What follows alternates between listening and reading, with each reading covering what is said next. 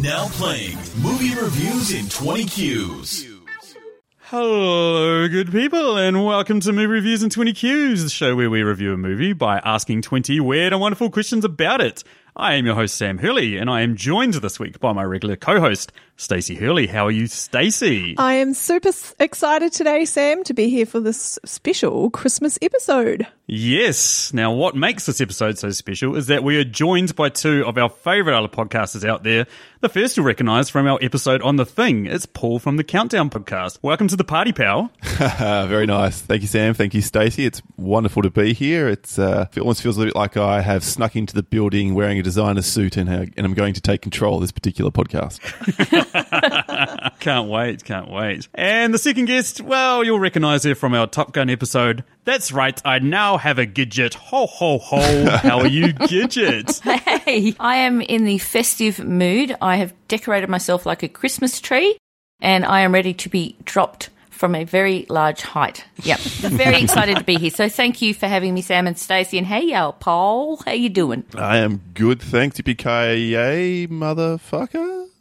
Fuck yes. So, we were meant to also be joined by Daniel from the IMDb Journey podcast, but he's about as reliable as a boomerang in a tornado. oh, wow. So, no, unfortunately, he couldn't make it for some decent reasons, and he sends his regards, and we'll still use his questions that he submitted to us as part of the show. But before we get into our usual spiel and show, let's hear a little bit from our guests. We started off with you, Paul, so why don't you tell us a little bit about your podcast and why it's more badass than driving a limo into an ambulance? Only slightly. Only slightly. Uh, on my podcast with my friend Wayne, we count down a movie or TV related topic every week from 10 to 1 and basically give each other a whole heap of shit about each other's choices. That's pretty much the spiel. We occasionally throw in a review of a new release film as well because that's the way we get to go and see free movies. That's why we're going to do that and keep doing that. yes, and it's goddamn awesome. Oh, thank you. It's very kind of you. And the uh, other one, Gidget. Why don't you tell our listeners a little bit about retro cinema and why it's better than a thousand boxes of donuts from a 7 Eleven? So the retro cinema, I do it with Angry Man, and I mean I record with Angry Man, and we do a podcast dedicated to that wonderful decade of 80s movies. So we do a movie per podcast. We also at the end of the month do a top 10 of a 80s particular list, and it's a really big one, we'll do a double episode like Scarface or The Abyss or Blade Runner, something like that. But we only podcast the 80s movies we loved back then because we're both old, and we still love now. That's great. Both your guys' shows are awesome. I've been on both. I had a whale of a time both times. I'm, I'm still recovering from Vampire's Kiss. yeah, that was something else. Okay, so if you're sitting at home and you've never actually seen Die Hard, you've probably got something wrong with you. But if you want to listen along, Stacey is going to hit us with a plot of the film Die Hard. So what's the plot, Stace? NYPD cop John McClane tries to save his wife, Holly Gennaro, and several others that were taken hostage by German terrorist Hans Gruber during a Christmas party at the Nakatomi Plaza in Los Angeles. It was more than a few people, wasn't it? It was a whole company. Yeah. It was like at least, I don't know, 50 people there. Yeah, about that. Is that right? So over to the reviews. IMDb have this at 8.2 out of 10. Rotten Tomatoes at a whopping 93%. And fuck Metacritic, it's always coming in low and it has done it again at 70%. but Paul, what would you give this movie as a score out of 10,000 machine guns? Well, when I was on the show for The Thing, I did rate The Thing as 10 million out of 10,000. And Yes. I'm very, very fortunate that the two times I've been on your fine, fine show have been two of my favourite films of all time. So I'm going to have to give it exactly the same score 10 million out of 10,000. Coming in hot. it's all downhill from there. Oh, no, I lo- look, I, I love Die Hard.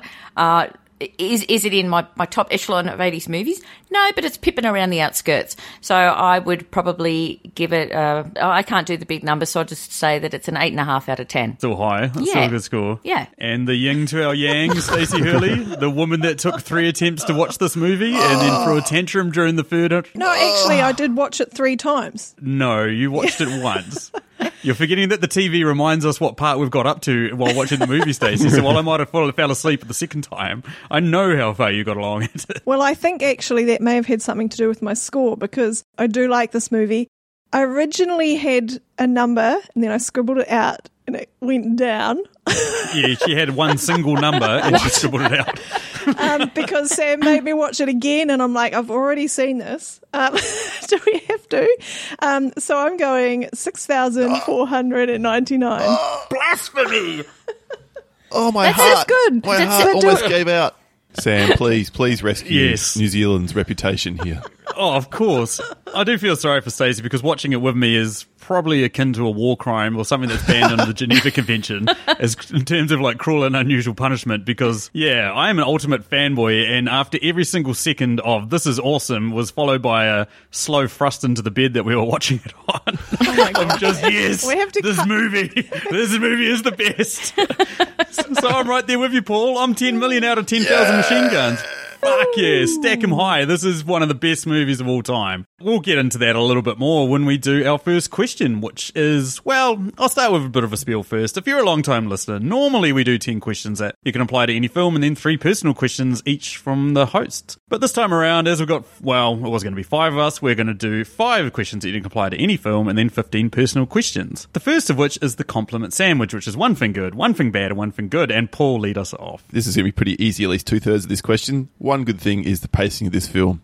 After the perfect opening, which we get to know just enough about everybody to care about them, the action and or tension never really lets up from there. The film, for me at least, flies by. Say nothing, Stacey. One bad thing, and this is tough, after a lot of thought, Bonnie Bedelia's haircut. Perm City. Don't get it. I won't get it. I refuse to get it. It's awful. And then another good thing. Here's a big surprise then, because uh, he's probably not used to too many compliments these days.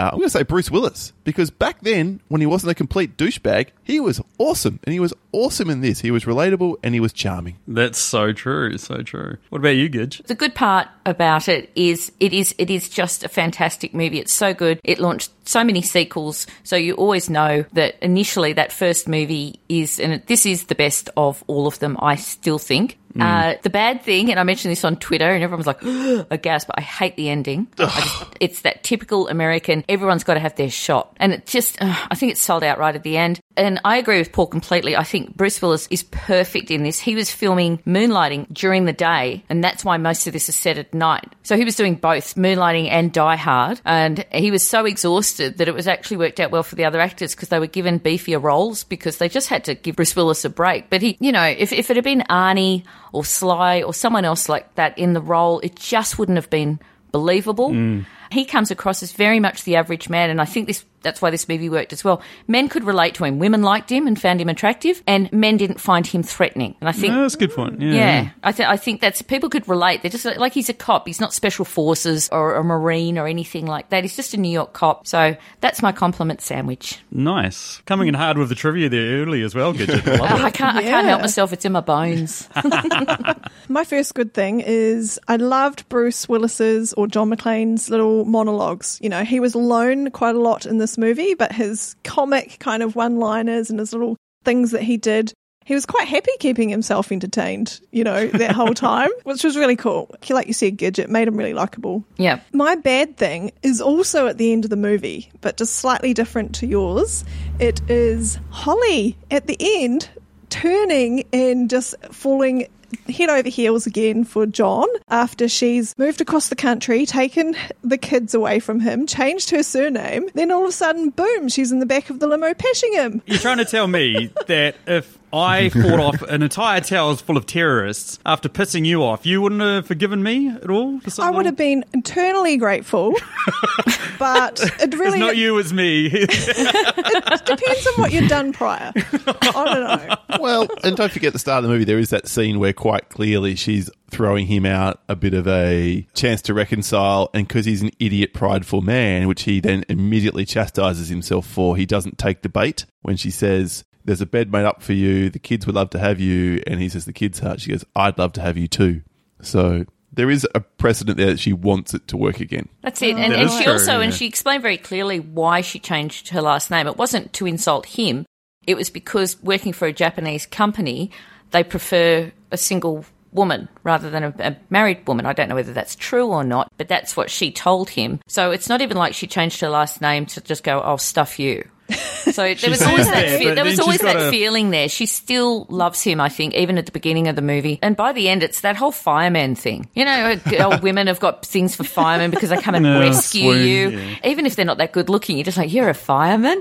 Habita, habita. So, yeah, I understand why she gave him a big old pash. It's a wonder she didn't give him a blowy in the limo, to be honest.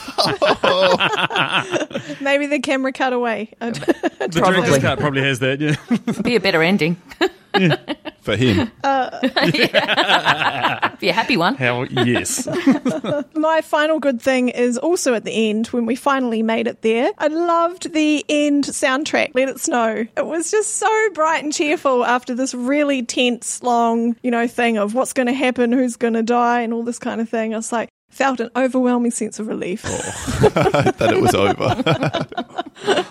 Yeah. That it all worked out, you know, mostly for the good guys. I'm going to start with my bad thing because my bad thing is exactly what you just said, Stacey. when this movie ends, I'm like, no, give me more. I can't what? and I'm not a big fan of Christmas carols, and to end on a Christmas carol was enough for me to go, oh god damn it, I want more. So then flipping it over to my two good things, you guys have sort of touched on this. Uh, like the action feels real, like it feels believable. You see him walking over glass and injuring his feet, and you know getting hurt and all that sort of stuff, and it feels believable. It's not like a like you guys are right, like not like a Arnie or Rambo movie where you know they get shot in the chest and keep walking or anything like that. And uh, yeah, similar to what you're saying, Gidget, about how all the other side characters had more to do. That was my other thing too. I mean, there's some really memorable side characters For sure. And in most action films, you just you don't get that. You just remember the main dude and the villain, and that's it. But this, they're all given like decent meaty roles and something to sort of hang their hats on, which I really enjoy. Nice. That's it. Very nice. All right. Second question then. What item from this film would you want or not want to be? I would like to be one of Takagi's artworks. He has the most beautiful collection of museum pieces in his hmm. office, and I'd just like one of them. Interesting. Nice. It was very beautiful. It was, Yeah. Okay, I'm going with something I would not want to be. I wouldn't want to be the donuts that end up squished all over Sergeant Powell's car when he gets smashed by a body and then goes down a ditch. Yep. Nice. bye bye, donuts. For me, I want to be the real MVP of this movie, the Christmas tape that taped the gun to the back of John McClane's back. That's me. I do my job. I save the universe. I'm the man. You the did say so yourself. Is this the question from uh, your patron extraordinaire, Phil Joynson? Is that right? That's correct. Yeah. Yes, this is from him. Forgot to mention that. All right, I would not want to be John McClane's singlet. That thing starts out pearly white and ends up being grey, cut up, hanging by a thread, and it's probably actually only held together by a combo of his blood and his sweat. Oh, yeah, good w- answer. wouldn't smell good either. No, definitely not. Cool. So next question, Gidge. What quote from this film would you definitely not want to hear immediately after having sex? So this is a quote from Ellis. Hey babe, I negotiate million dollar deals before breakfast. I think I can handle this Euro trash. Nice, nice. I That's like good, that. Stace. Yep. Very nice. Uh, mine would be you'd have made a pretty good cowboy yourself, Hans. And while it, it kind of seems a little bit innocuous, I would like to point out that my mum recently, or in the last couple of years, got remarried to a guy named Hans. So this makes it triply creepy for me. Well, from one creepy slash inappropriate answer to another, and I'm going to go out on a limb and suggest that I've nailed this one in a moment of black humoured inspiration. Here it is. I was in junior high, dickhead. Oh, that's good. Oh, all levels are creepy. I would just simply not want to hear after sex. Just a fly in the ointment Hans, a monkey in the rich, a pain in the ass. That's very belittling. So this would have been Dan's question, but since he's not here, I'll read it out for him. Uh, and this question comes courtesy of our other awesome Patreon, Emily Higgins, who runs Tastes Podcast, in which she compares two films, one that everybody loves that she thinks is crap, but one that everyone hates that she thinks is awesome. So she wants to know what film would be the best or the worst to watch with this as a double header. You can decide if it's best or worst. I'm going with a double hard. Die hard and get hard. Jeez. Yeah, that's, that's Two bad. totally, totally different movies. not bad, not bad at all. I do get hard to die hard, but no, I don't. I would pick to watch with this Die Hard. I would go for a more recent movie, and it would be the most recent movie of Dread. You can see that for sure. yeah, that'd be good. It all takes place in a building. Uh, you got the hero against the group of baddies, and I just thought, I thought, what's a what's a similar sort of more modern day film? And plus, I love the most recent movie of Dread. I think it's a great Yeah. movie. Do I'd do that as a double header. I want to go do that now. I'll catch you guys later. okay, bye. Screw the podcast. Might do the same. I, I went with the worst answer. I went with A Good Day to Die Hard because if you watch that film or this film and then that film straight after, there's no way you wouldn't be ready to gouge out both your eyes and protest just how far this series and Bruce Willis have fallen. yeah. I- I'm in a very similar vein to you. I went with that surrogates. Yeah, okay. Similar vein, just Bruce Willis has just given up on life and just appearing in a couple of films for God knows why. Oh, it'd absolutely be the worst. It's just phoning it in, isn't it? And he does it with the interviews now as well. It's just don't bother, you know, don't do the press junket if you're not going to be enthused or or even put any effort in. Just stay at home. You're an actor. Yeah. How hard can it be? Yeah, yeah.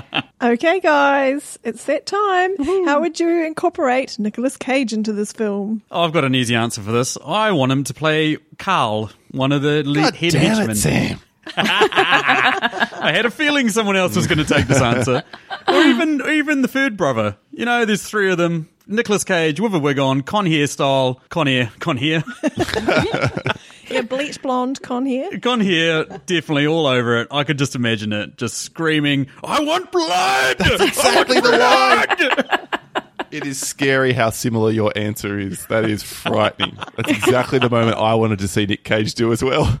Oh yes, virtual high five, Paul. Yeah, there it is. And just imagine their their end fight scene: Nicolas Cage v Bruce Willis with, as you said, Nicolas Cage's hair, and then you know, gets hung up and he's hanging. It'd be awesome. That's my answer as well. I, I can't even come up with something else on the spot, so kicking it right along. I actually wrote down I would like to see Nicolas Cage as the quirky Argyle, the limo driver. Yep. He's pretty much yeah. by himself the entire time. He can just slowly go insane sitting down in that limo in the basement. As we know from Vampire's Kiss, he does very well on his own. Like he doesn't need a supporting cast. He can just go for it. So that's my pick. That's Nice. true. That's true. And this is the same year as Vampire's Kiss, isn't it? So we would have got him walk off one set onto the other. Really? Yes.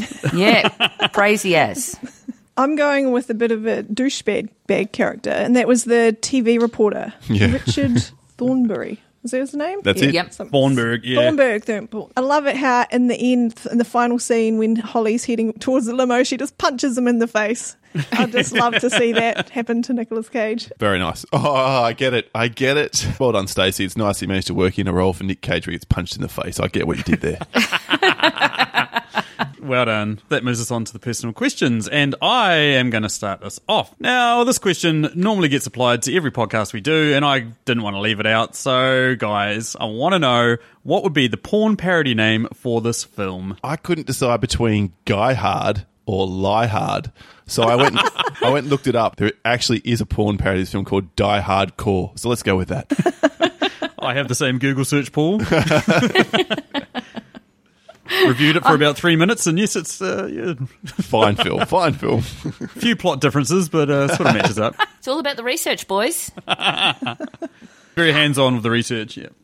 I put, I put a little bit more effort into this answer than I did all the other ones. Because this is the first answer I, I did. So I would call it Die Hard On. And the synopsis is John McThrobbenvein has, has to try and stop Hans Pooper and his gang of anal obsessed terrorists from stealing the world's Viagra supply from the Nookie Blow Me Tower on Christmas Eve. Oh, well Holy done. shit! Make Well that done. movie now, Hollywood. Yes, Oh, yes. that's Hello, winner. porn companies. I've just I've handed it to you in a basket. Wow, a lot of thought did go into that. Yes, a little bit too much thought actually. Hey, Colonel, what do you think about this? He helped me write it. Okay, so I think mine is um, using a, a made up word potentially. Mine is Die Hard with a vaginus.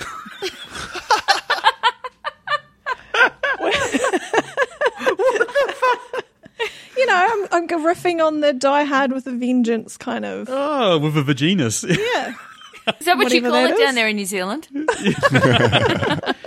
One of the 17 million words we have for it. Moves me on to my next question. A lot of them in this film, but come on, guys. Who is the biggest dumbass? As you said, there's a lot, but it's got to be Deputy Chief of Police Dwayne T. Robertson. He's idiotic from the get go. He makes super dumbass calls from the moment that he arrives. Uh, for example, for all we know, he could be one of the terrorists, which is just daft. Uh, doesn't know when the terrorists are shooting out the lights and effectively fires Al for for disagreeing with him. Then Yeah. the FBI guys arrive and he defers to them quicker than any jurisdictional dispute I've ever seen in movie history, only to then return after they die to being an arsehole when John gets out of the building and almost gets punched in the face for it. At least the reporter guy was doing his job and Ellis was coked up. No such excuse for Dwayne T. Robertson. Oh, that's a good answer. That's a good Yeah. answer.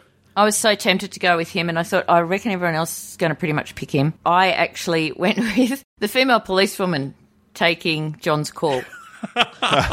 Nice. She drives me spare. She might drive me more spare than anyone else in the movie. Like e- even even John McClane loses it with her on the phone. And she's No like, shit, lady, do you-" I sound like I'm ordering a fucking pizza?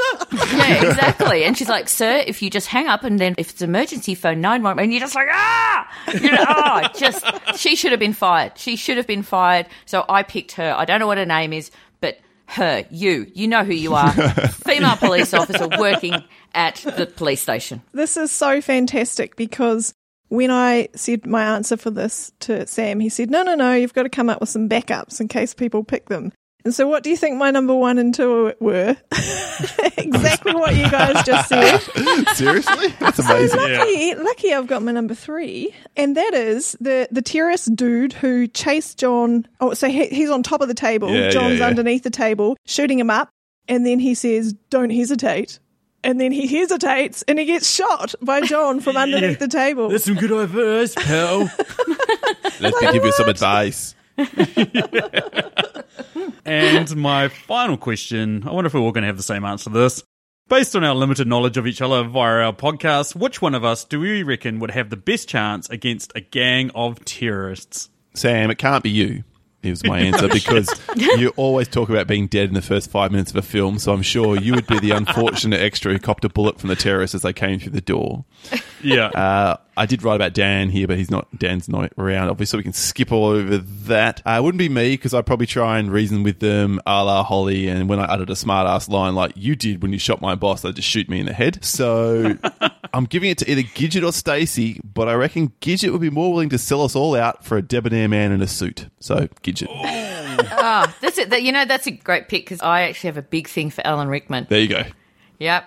Yep. Ah. So I would, be, I would woo, woo him with my womenly wiles.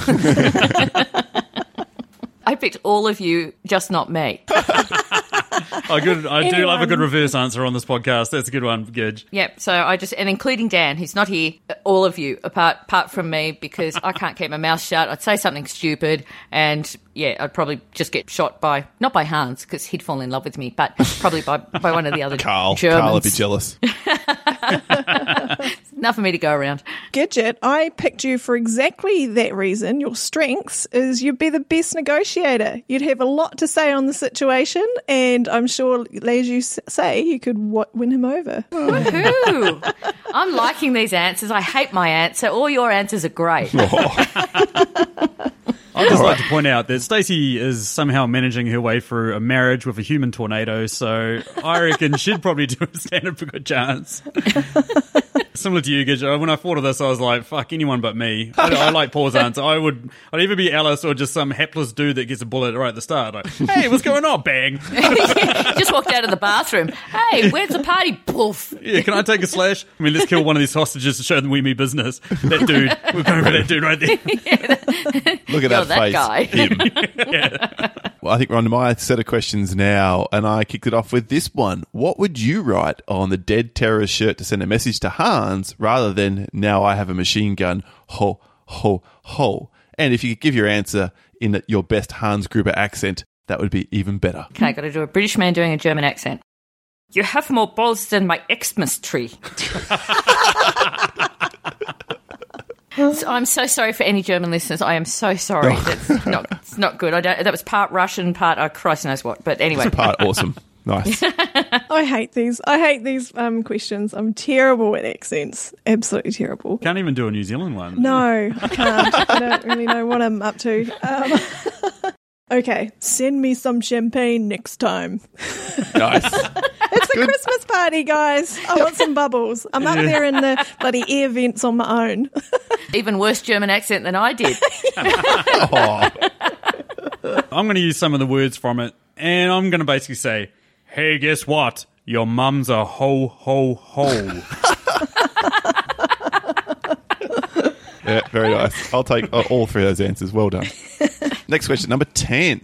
Argyle effectively quits his job by lying about driving to Vegas, racking up a massive phone bill talking to his girlfriend or girlfriends on the car phone, drinking the minibar dry, and then crashing the limo. What job would you most like to abuse the perks of and then quit on day one? Just write down President of the United States. I go in there, launch all the worse than nukes, the and then go, one. and I'm out of here. Bye. I'm pretty sure he's decided to take Argyle's whole uh, take on the world and just do it for four years. Oh dear. so what's your pick, Stacey? Oh, mine's really boring compared to yours. Been a little bit inspired by Better Call Saul. I've been watching a little bit of that. And Oh, he's so quite good. tricky with some of his little schemes. So mine would be a furniture store. So I think that I could refurnish our entire house within day one by redirecting all the deliveries going out to a secret location. It, by which they get switched over into a truck that I've hired to direct them to my house. So, so which furniture store? What's your favourite furniture store? Oh, um, Sam, con- We're such girls. podcast. What is going on? Welcome back to Furniture Chat. So, the lovely ladies. okay, moving on. My initial thought was brewery. Man, I could do a lot of damage by myself in a brewery. Good answer. To yourself. Yeah, to myself. I thought about that, and then I was like, wait a minute, what the fuck am I on about? Everyone that knows me knows how much I love KFC. I'd just lock the doors, throw the meanest rager inside a KFC, so much so that when the cops arrive, they'll just find me covered in chicken. Would you be like Cartman and you just like take all the skin off? Yeah, yeah, yeah. Yeah, I'd be yeah, wearing yeah. it like a trench coat or something. Yeah, like Leatherface. All right, my last one. Question 11. Which three characters would you want stranded on a desert island with you and why? Argyle for the tunes, Nice. right? Because he'd bring music. Harry for the coke, and pa- Paulina the maid, so sh- that she can clean up after everybody. That's very good. Mine's a bit boring. I just picked the three characters that were the, the most normal, yeah, good most luck. tolerable, which is John, Holly, and Sergeant Powell. Oh, that'd be the three best mates for sure. Though I can see that. That's good. Yeah. I went with Argyle for pretty much the same reasons that Gidget mentioned. The guy's the man. He's awesome. Mm-hmm. Like, you know, you're stuck on a desert island. You're going to need some counseling. You're going to need some help you get through that. And what better person than Al Powell? He's perfect, the sergeant. Yeah. Nice. And then finally, yeah, I'd have the only female in the movie, Holly. You do need some female company if you're stranded alone on a desert island. You don't want the pregnant lady. Things are from- getting. Ooh. Hmm. I would be in no position to be giving birth to a child on a desert island, let alone in society. So, Yeah, but you got Sergeant Al Powell there, so he Yeah. could deliver the baby for Oh, you. he'd be awesome at that. He's all over Yeah. everything. yeah, that's Yeah. true. He'd be like, Sam, if you are what I think you are, you'll know when to listen, when to shut up, and when to give me that baby. That's so true. That's a good point. All right, so it's my question time now. Uh, and strangely enough, I went kind of 80s. What quirky John Hughes movie role would you cast Hans Gruber in? I'd love to see him as one of the wet bandits in Home Alone. Ooh, that's good. I would have loved to have seen him in the Breakfast Club as the swami, angry. Uh, is, is it the dean or the principal or whatever Teacher. that's holding? The te- it's just the teacher, I think. Yeah. Yeah, the it's teacher also that's Dwayne hol- T. Robinson, believe it or not. That's right. actor. It is. It is. Yeah, yeah. Well, that would have been my answer. Totally would work. I went with the first thing that came to mind, which is I want him to be Uncle Buck. Get a scene in that kitchen in his designer suit, sipping on tea while Macaulay gives him the third degree and eventually ending the conversation by pointing a gun at him and saying, I'm going to count to three. There will not be a four. That'd, that'd, that'd be a very different themed movie. I would think the shooting of a young Macaulay Well, he Culkin in doesn't the shoot head. because Macaulay would shut up, but then that would all be good from there. Okay, my next uh, question is rather than them being German, what other country would you make them from that is funny? I think this would be funny if they were Australian. Oh, God damn it. Yes. yes. Stacey. A resounding damn it. It is weird hearing an Australian accent as the baddies Yeah, like Bennett. Mm. because we're just so good. we're such good people. We don't have baddies here. Sure. Sure. I've seen Wolf Creek, mate. I said Once Were Warriors. New Zealand's favourite romantic comedy, yeah. yeah, it's hilarious. I had a backup, and the last time I tried this accent, I almost had to get a deportation lawyer. and I am going to go with Scotland. So I can only imagine an angry Scotsman finding Carl's body and going, "Now I have a machine gun!" Ho ho ho! Why you fucking Okay. mad, Daddy? That is terrible. That is truly terrible. Thank you Yeah. for You took, overshadowing like, my shit out testicles Hans in your rumor mouth. before. Um, okay, well, I'm going to roll with what I said, even though because I elaborated a little bit more. I said Australians as well. Uh, Can you imagine if Hans rocked up dressed in a singlet, footy shorts, and thongs, a la Bryan Brown and crew in two hands, and started Yes. barking orders like, "All right, nobody fucking move, okay? Don't." Don't make me have to shoddy any of you stuck up wankers. or I wanted this to be in and out fast, you know, quick and clean. Like Mr. Fancy Pants Boss Man didn't come to the Barbie, so I shotted him in the face. He he was genuinely scary in two hands. He was. Oh, yeah, he was terrifying. Yeah. They were they were all good there. That that line from Two Hands, which still gets said today in my in my friendship circle, shot is Shotty's good, mate. Love it. All right, so my very last question is instead of Bonnie Bedelia, cast a f- kick-ass female action star as Holly so she can help her husband out. Well, maybe Bruce's wife could help him out, and at the time that was Demi Moore. Okay. Now she she's Yeah, not a, yeah. an action star, so that's why I was like, hmm. But who oh, knows? she's pretty good in GI Jane. Yeah, I was thinking that Yeah. too. Okay, cool. She did some good action scenes in striptease. Different kind of action. So Sam, I had two, and I know I'm going to sully the reputation of two of my favourite sci-fi movies if I pick one of them. God damn you. I know you've probably got the other one. No, I'm going to go with it. Linda Hamilton. No, no, no, we're safe. Carry on. I knew you had the other one. I knew how much of a so Linda in T2. Yeah, Linda, yeah, Linda Hamilton T2. You know when she was doing chin ups and shit. Good line Yep. from Hunt for the Wilderpeople. Yeah. Like it. Nice. Good. I especially Nice. like it because you didn't pick this one, Sigourney Weaver.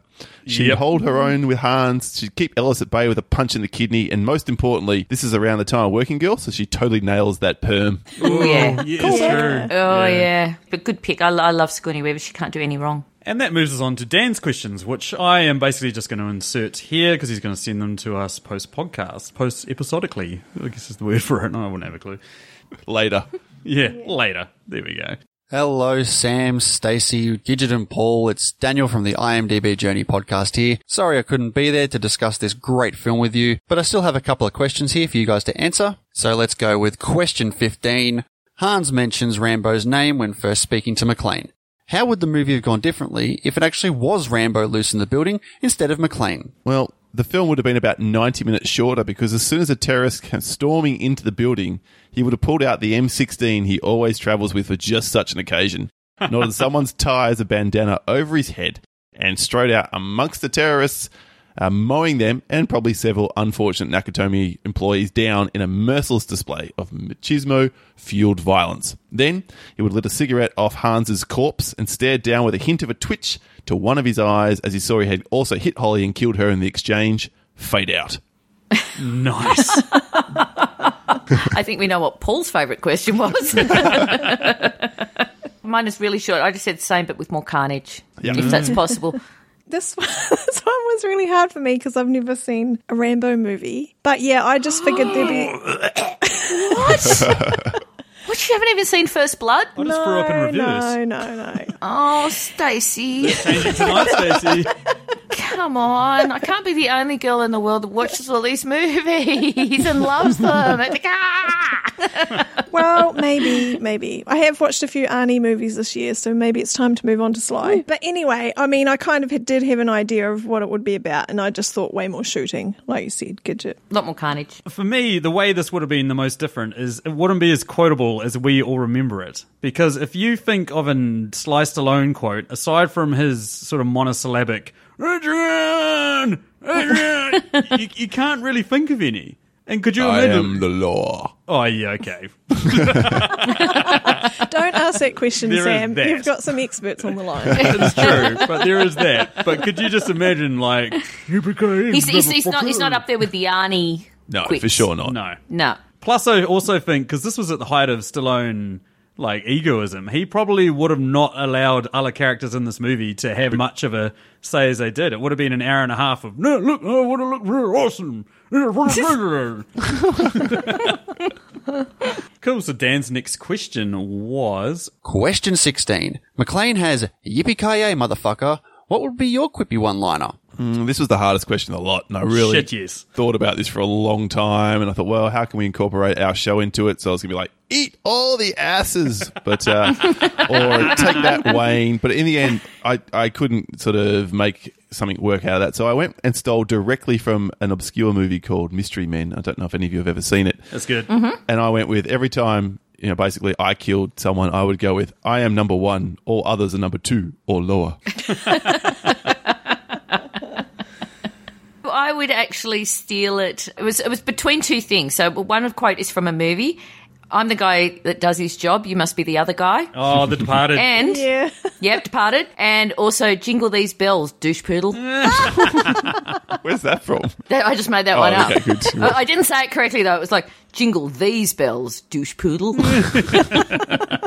I found this really, really hard too. So I stole something from one of my favorite TV shows, which has season five, final fifth season coming out in January, Broad City. oh, I knew you were going to talk about Broad City.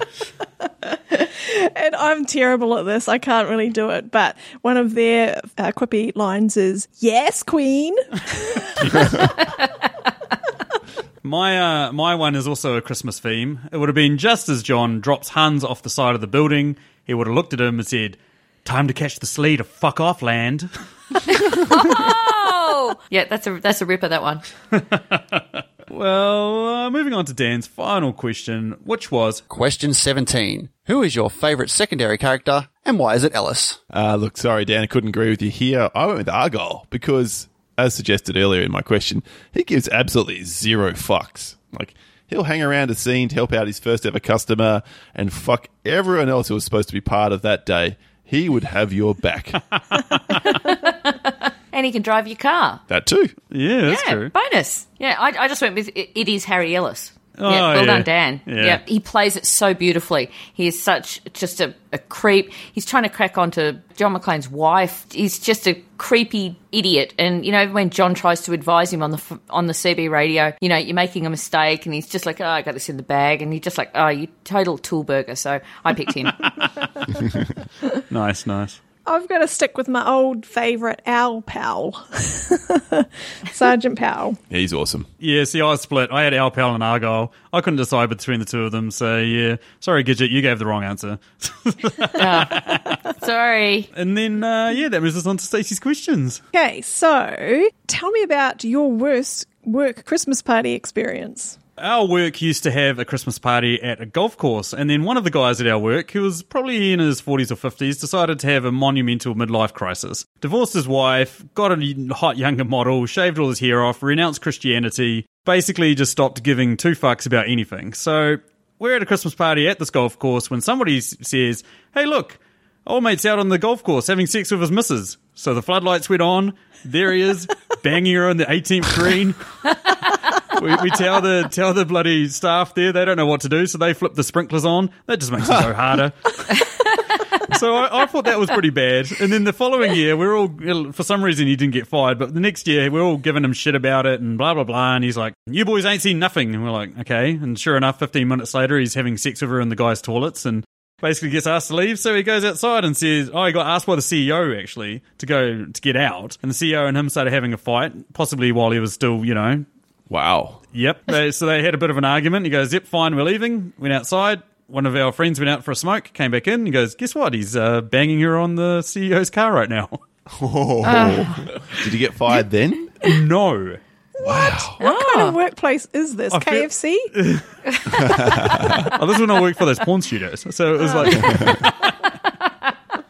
All right. Well, that's a hard act to follow, but I've got two. I've got like an answer which is safe, and I've got an answer which is like circa 2080 offensive. So I'll say the, the normal Awesome. one, and then if you want to keep the other one in, you can. If not, you can cut it. okay. I work in a female dominated industry, so at almost every Christmas party, I get stuck next to the big boss because he's a male and likes sport, and I'm a male, and I like sport, which is apparently enough for us to be best bros when it comes to you know alcohol based work functions. So I could pick any number of Christmas parties where he's had a couple too many and is getting borderline offensive with his comments to our you know, my colleagues and his uh, employees, but I can't say anything to him because generally I want to keep my job. So it's a pretty boring answer, but that's the honest one. Or or I could tell you about the very offensive gay joke which was in an adult Christmas cracker that I opened at a Christmas party once circa 2008 and we were Yeah, all go asked to read them out. So we went round the table, and mine was by far the worst. Came, couldn't get away with it today in 2018. So, you know, this is literally what happened at a work Christmas party. I'd had one, maybe two beers. What's the last thing you want to hear at a gay bar? Can I push your stool in? Oh. Whoa! What, what kind of Christmas crackers were these? Literally called adult Christmas crackers. Guess what? They were never bought again at my workplace. Just imagining you, poor Paul, just standing up and reading that out and being like, "Oh, I didn't my come up with this. Don't look at me. Yeah, it's not my fault. Don't shoot the messenger. Yeah. Oh my, my. Mine is mine is so boring, and and it's not that I'm I'm boring at Christmas parties. It's just I can't remember anything. The one that I did remember is when I used to work at 20th Century Fox at, Mo- at Moore Park. Oh, we had a big Christmas party. I was pretty sloshed. My shoes got stolen because we'd all taken our shoes off to dance on the dance floor. So there was no taxis, so I had to walk all the way into the city from Moore Park to get a taxi. On the way, I trod in not one but two piles of chewing gum that had fallen on the floor. Oh, yuck. So when I got home in the taxi, I hadn't realised because I had my bare feet, the chewing gum had stuck my foot, both my feet, to the carpet in the back of the taxi. so when I went to get out, only my top half left left the taxi, and the taxi driver had to come around and like, pull my feet up. Yeah, so that's that's one of the that's the only clean one I can remember. All the rest are absolutely filthy. So Oh, nice. I'll go with that.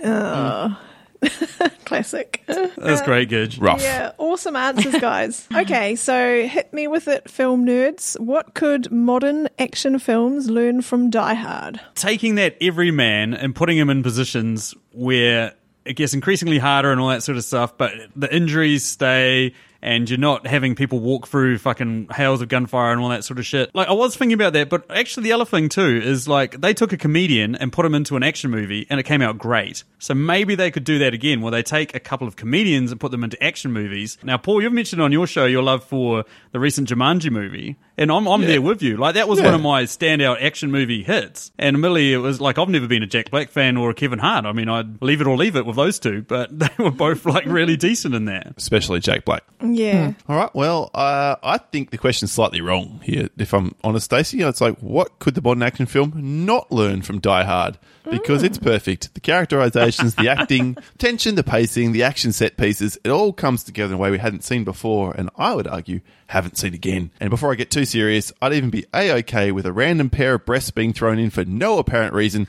As per the scene where the couple are getting it on in the office when Hans and his goons burst in. You gotta love random 80s tits, eh? That's it. That's the only reason they're in that film because it's the 80s and we have to. It's uh, apparently a contractual obligation.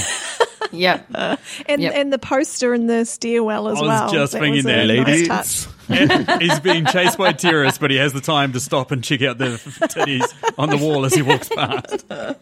Doesn't he kiss his fingers and then kiss? Yes, the- he Yeah, he, he does. kind Yeah, of blocks yeah, yeah. their view and says "ladies" as he runs past. Yeah. Look, I would say that, and this is missing in a lot of movies, is just it's got a story. It's got a beginning, it's got a middle, and an end. And I know that sounds really stupid to say, but there's just so many movies that just seem lost. And not only that, the characterization, as you mentioned earlier on in the podcast, everyone's got a character. You know that person, mm. and I think so many so many movies just throw so much right at the beginning of the movie, and you're like, first of all, I don't care about these people. I don't care about anyone in this mm. movie that I'm watching. I don't know who they are. I don't know what sort of person they are, and that's always a good test if it's if it's a movie like this. You know, if someone came to you and said, "Describe John McClane," mm. Yeah. describe Hans Gruber, y- you you can, Yeah.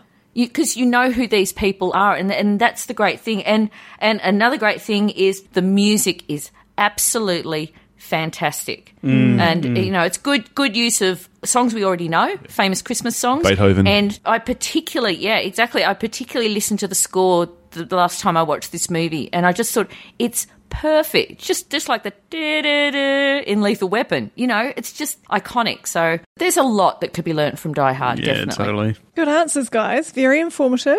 Okay, so I just threw this one in as a bit of fun. We all loved Bruce Willis in this role, but let's just recast him for fun. You're trying to give us a mental breakdown. You even told me this when you were coming up with this question. You were like, like I know these guys are going to sh- fucking shit bricks. So they're trying to ruin, potentially ruin their favorite film by recasting it. Hey, no, just hy- hypothetically here. For me, if I was recasting it in the 80s, the other one that was a comedian that made the jump to action films and did them amazingly was Eddie Murphy. And this would have been roughly around the height of his powers. Yep. Coming after that. Beverly Hills Cop and 48 Hours and all those ones. So, yeah, yeah, that's what I'd take. I, I really struggle to think of someone nowadays that I'd recast this with. I just don't feel like there's anyone Hmm. out there. There's no real everyman who's slightly beefcakey, but not like Arnold beefcakey. There's no. Well, hang on. If I can launch off that, Sam, because we actually did a recasting of Die Hard, and we did it as if it were being remade today, about two and a half years ago on the show. And my answer then was Matt Damon, because he's a bit more relatable than most of these action heroes. Even as Jason Bourne, he wasn't quite so ridiculously over the top and, and superhuman compared to, I think anyway, the, the everyday person. Besides, the, really the only, I think the only action hero star we have today is The Rock, and we've already seen his version of Die Hard called Skyscraper, oh, let's and not it talk about. Funny you mentioned Matt Damon because uh, for some reason that line is burnt in my head out of 40 Year Old Virgin where Paul Rudd is watching Jason Bourne and he's like, man, I always thought Damon was a fucking Streisand, but he's kicking ass. It's a good pick though because he was great as Bourne. He does come across as the everyday sort of man. He's not super ripped or anything like that. So yeah, yeah, I could see yeah, that. no, Yeah. it's a good pick. Thanks. I would pick uh, R.I.P. Bill Paxton. Oh, yeah, good old Bill. yeah, yep. Back in the 80s for sure. Yep, yep. Back in his aliens days, you know, he played a marine, but he can also represent the everyday man. So that's that's who I'd pick. Nice. Yeah, good answers. Well done, guys. I didn't actually have an answer for this, but as soon as you said beefcake, Sam, guess what popped into my head? Chris Hemsworth Hemsworth. Thor as, as uh, John McClane. Somewhere right now, some studio executive's assistant has gone, ooh, and gone straight to their boss. And I bet you within the next two to three years, we're going to see a Die Hard rebooted with Chris Hemsworth because they've already tried with one Australian of Jai Courtney. They're oh, going to try. God. No, no, no, no. Cancel that. Let's forget about And that. they'll, and they'll get Margot Robbie to play uh, his wife. Yeah. I'm all right with that. Hugh Jackman as Hans Gruber. Yeah. No, sorry, Hugh Jackman can't. He's just announced a world tour singing for the next year. Oh, yeah, oh, true. And he's kind of, I don't know, does he play a baddie? Oh, yeah. yeah, he did in Prisoners. Yeah. Okay. Sort of. Sort of. Yeah. Hmm. Anywho, that takes us down to the end of our podcast. I'd love to thank you guys for coming along and joining us. My favourite Australian podcasters out there. That's right, we watched the thing in IMDb Journey. You guys failed me by not showing up to this one. Thank you so much for the invite again, Sam and Stacey. It, it's been a lot of fun to talk about such a great film and with such quality people as yourselves and Gidget. Oh, thanks, Paul. Well, I have. I've had an absolute ball. I loved watching Die Hard again. I really did. Uh, you know, I've seen it so many times anyway. Sam and Stacey, you're the perfect hosts. Uh, Paul, it was awesome being on your podcast as well. We've all done each other's podcasts. It's like this big, big group hug. It is. I love it. It is. So, th- thanks, thanks, guys. And yeah, no, it was again just super, super fun. Now, Gidget, as the queen of 80s trivia, you don't have any random trivia facts you want to throw at us just to top off the end of the episode? I've just got a couple. Uh, when the police, when the police dispatcher tells Sergeant Powell to investigate the Nakatomi building, she tells him it's a code two. This refers to an urgent incident where sirens are not to be used. Also, ironically, Bruce Willis, sneered at for being all American hero by the head German terrorist, is actually more German than most of the villains. Alan Rickman was English and Alexander Godunov was Russian. Bruce Willis was actually born on March the 19th, 1955 in West Germany Yeah. to an American father and to a German mother. Uh, and the last uh, bit of trivia, the scene in which Gruber and McClane meet was inserted into the script after Alan Rickman was found to be proficient at mimicking American accents. The filmmakers had been looking for a way to have the two characters meet prior to the climax, and they capitalised on Rickman's talents. Oh, that's So there we nice. go. It's just a couple just chucking it out there. My only random bit of trivia that I only recently found out for this is that Bonnie Bedelia, aka Holly McClane, is Macaulay Culkin's auntie. Is that right? What? Yes. I did not know that. Oh, okay. Wow. I didn't know that. Well done, That might be the first time that Gidget's ever been stumped. Yeah. I, I, I am I am impressed. I love hearing new trivia, so I'm impressed. Colour me impressed. That that's awesome. so anyway, guys, why don't you tell us about where to find your shows and uh, yeah, and then we'll do our final sign off. Go onto Google, type in the Retro Cinema Podcast. We are on every device you can possibly think of, uh, and a couple of others that we've only just found out that we're on. So uh, yeah, just just Google the Retro Cinema Podcast. If you love 80s movies, come and check us out because we only speak about the ones we love. So Very nice. Uh, and you can search for the countdown by typing the countdown movie and TV reviews. Like Gidget, we're on pretty much all the listening platforms. We host through Podbean, so if you are on the Podbean app or have a, a membership there, you can follow the show.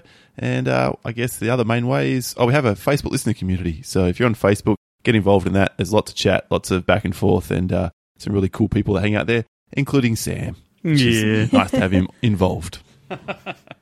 Got nothing better to do. Hope no one from my work is listening to this. Only between the hours of 6 p.m. and 6 a.m. do I ever see things from Sam. that's correct. That's correct. True story. Yeah, and if you guys liked our show and want to get in contact with us, you can find us on Twitter at Movie Reviews In, find us on Facebook at Movie Reviews and 20Qs, send us an email at MRITQS. But uh, yeah, aside from that, that's us. Thanks so much to these two for coming on and doing our Christmas special. Well, part one of our Christmas specials. We're going to do another Christmas special coming up soon. We're going to uh, get Emily Higgins, who's one of our patrons, who also runs the podcast that we mentioned earlier. We're going to have her on to do Nightmare Before Christmas. So yeah, that'll be pretty cool. Hey, thanks, guys. It's been wonderful to be a tiny little thorn in the side of this movie. and I'll just say yippee ki yay, motherfuckers! Yeah. I swore. Woo. Yes. Well, you can swear all over our one. We don't give a shit.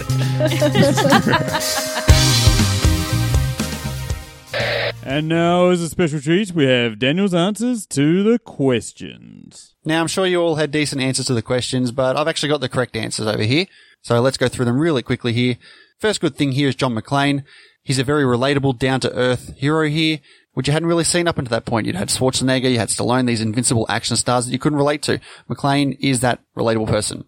Something negative about the film is I have no idea how Carl managed to get off that chain when he was hung. It looked ridiculous. It didn't make any sense. And another good thing about the film is the secondary characters are all fantastic. They all get enough time to be fleshed out. And whether you end up liking them or hating them, that doesn't matter. The fact is you remember all of them. The item I wouldn't want to be in this movie is McClane's singlet. That looks ridiculous by the end of it. That is completely destroyed. I mean, a homeless person wouldn't want to even wear that. Napisan definitely couldn't fix that. After having sex, I wouldn't want to hear, I'm not the one who just got butt fucked on national TV. A film you could watch where this is a double header is in fact Skyscraper. It could be the best because it will make Die Hard look even better than it already is. Or it could be the worst because it actually shows you how bad action tropes have gotten in the modern day action films. I would put Nick Cage in as the terrorist receptionist, but you have to keep cutting back to him overreacting to the football game he's watching. The porn parody name for this is quite straight to the point and blunt. It's, uh, Fuck Hard, only because you could get the sequel, Fuck Hard 2, Fuck Harder. The biggest dumbass or the biggest dumbasses in this film are Johnson & Johnson because they basically hand everything to Hans on a silver platter. Which one of us would do best in a gang of terrorists? I'm going with the 80s terrorist group here, and I'd have to say you, Gidget, because you are the 80s queen, and you would know all the little hints and tricks to outmaneuver these terrorists. The message I would write on the terrorist shirt,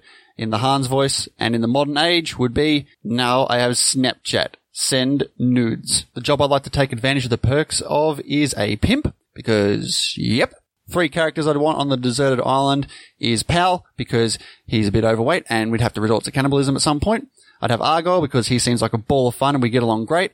And I'd have Holly on there too, because, you know, she's easy on the eyes. As for Hans in a John Hughes movie, I would go with assistant principal Richard Vernon in The Breakfast Club. I could easily see him telling the students to, don't mess with the bulls. You'd get the horn. Instead of them being German, I'd actually have them be Australian because Aussies always sound hilariously weird to me surrounded by Americans. Instead of Bonnie Bedelia, I'd actually cast Jennifer Garner. I think that she'd play the role quite well. My worst work Christmas party experience. A couple of us got so wasted that we spent the night slapping each other in the face as hard as we could. We couldn't feel it that night, of course, but we definitely woke up with some messed up faces. What could modern action films learn from Die Hard? The fact that you need to have relatable characters that you can get behind and root for, or root against if they're the villain. They need to be likable, they need to be engaging. The action needs to be practical. There needs to be some stakes. Don't make them convoluted. This one is set in one simple building, and it's amazing. And if I'm going to recast Bruce Willis, want to go with someone who's already played a young Bruce Willis? I'm going to go Joseph Gordon-Levitt. Thanks everyone.